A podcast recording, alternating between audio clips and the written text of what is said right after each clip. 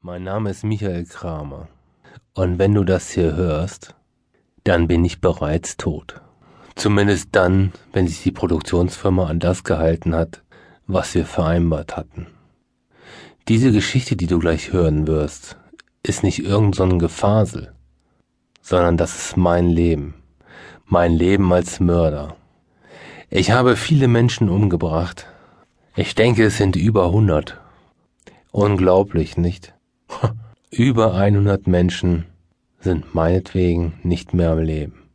Wie komme ich jetzt eigentlich dazu, darüber zu erzählen?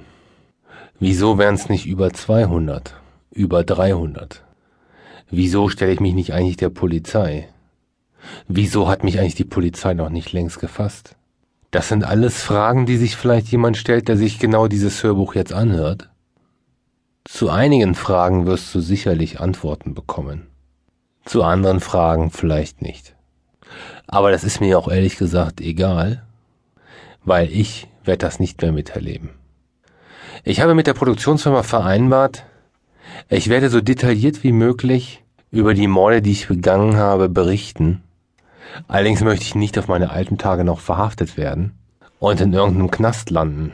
Sondern ich habe zu der Produktionsfirma gesagt, ich erzähle so detailliert wie möglich, aber erst nach meinem Tode wird dieses Hörbuch veröffentlicht.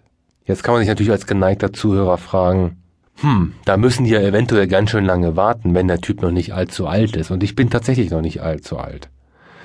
Ich bin erst Ende 40. Aber ich habe, wie du vielleicht manchmal mitkriegen wirst, Lungenkrebs.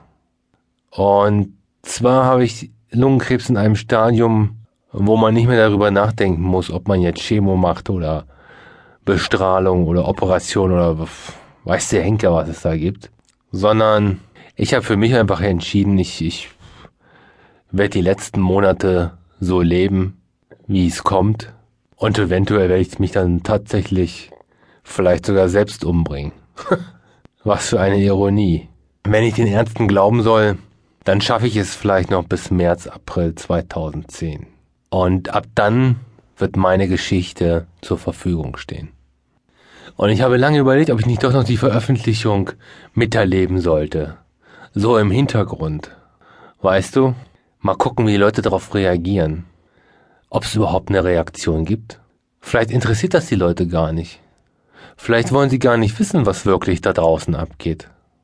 Aber ich denke, ich werde das Ganze nicht mehr mitnehmen, sondern überlasse dieses Hörbuch halt seinem Schicksal. Vielleicht hast du dir auch schon die Frage gestellt, wie bin ich überhaupt so geworden, wie ich bin? Man stellt sich immer bei Mördern vor, eine beschissene Kindheit, der versoffene Vater, der einen ständig verprügelt hat, die drogenabhängige Mutter. Aber so war es nicht. Ich habe auch den Fliegen nicht die Flügel ausgerissen und habe gesagt, ab jetzt gehst du zu Fuß. So war ich auch nicht drauf. Also eigentlich muss ich sagen, bin ich zum Mörder durch Zufall geworden. Ein ganz blöder Zufall hat alles in Gang gesetzt. Aber ich erzähle dir das jetzt mal ganz genau. Und vielleicht, vielleicht kannst du mich sogar verstehen. Nachvollziehen, warum ich das gemacht habe, was ich gemacht habe. Und wenn nicht, ist mir auch egal. Es begann alles vor etwas mehr als 15 Jahren. Ich war damals selbstständiger Unternehmensberater und lebte so in den Tag. Ich hatte ein Wahnsinnseinkommen, gut 2000 Mark, damals gab's die noch, pro Tag, und verdiente mein Geld mit Sätzen wie Sie müssen Ihren Cashflow international ausrichten, ansonsten ist Ihr Benchmark gefährdet. Das heißt, wenn Sie Unternehmensberater schon mal kennengelernt haben, die reden alle so. Meistens wissen wir auch, wovon wir reden, aber ob das Sinn macht, weiß ich nicht. Ich sag immer, auch ein blindes Huhn findet mal ein Korn. Und manchmal ist es sicherlich auch dem Unternehmensberater vergönnt, ein Unternehmen richtig nach vorne zu bringen. Aber meistens hätte das auch Herr Schmidt aus der Produktion geschafft. Ich lebte damals eigentlich so mehr oder minder vor mich hin. Ich genoss mein Leben, hatte ein paar Freunde, hatte teure Hobbys, fickte hin und wieder mal die eine aus dem Controlling aber nichts, nichts Dramatisches.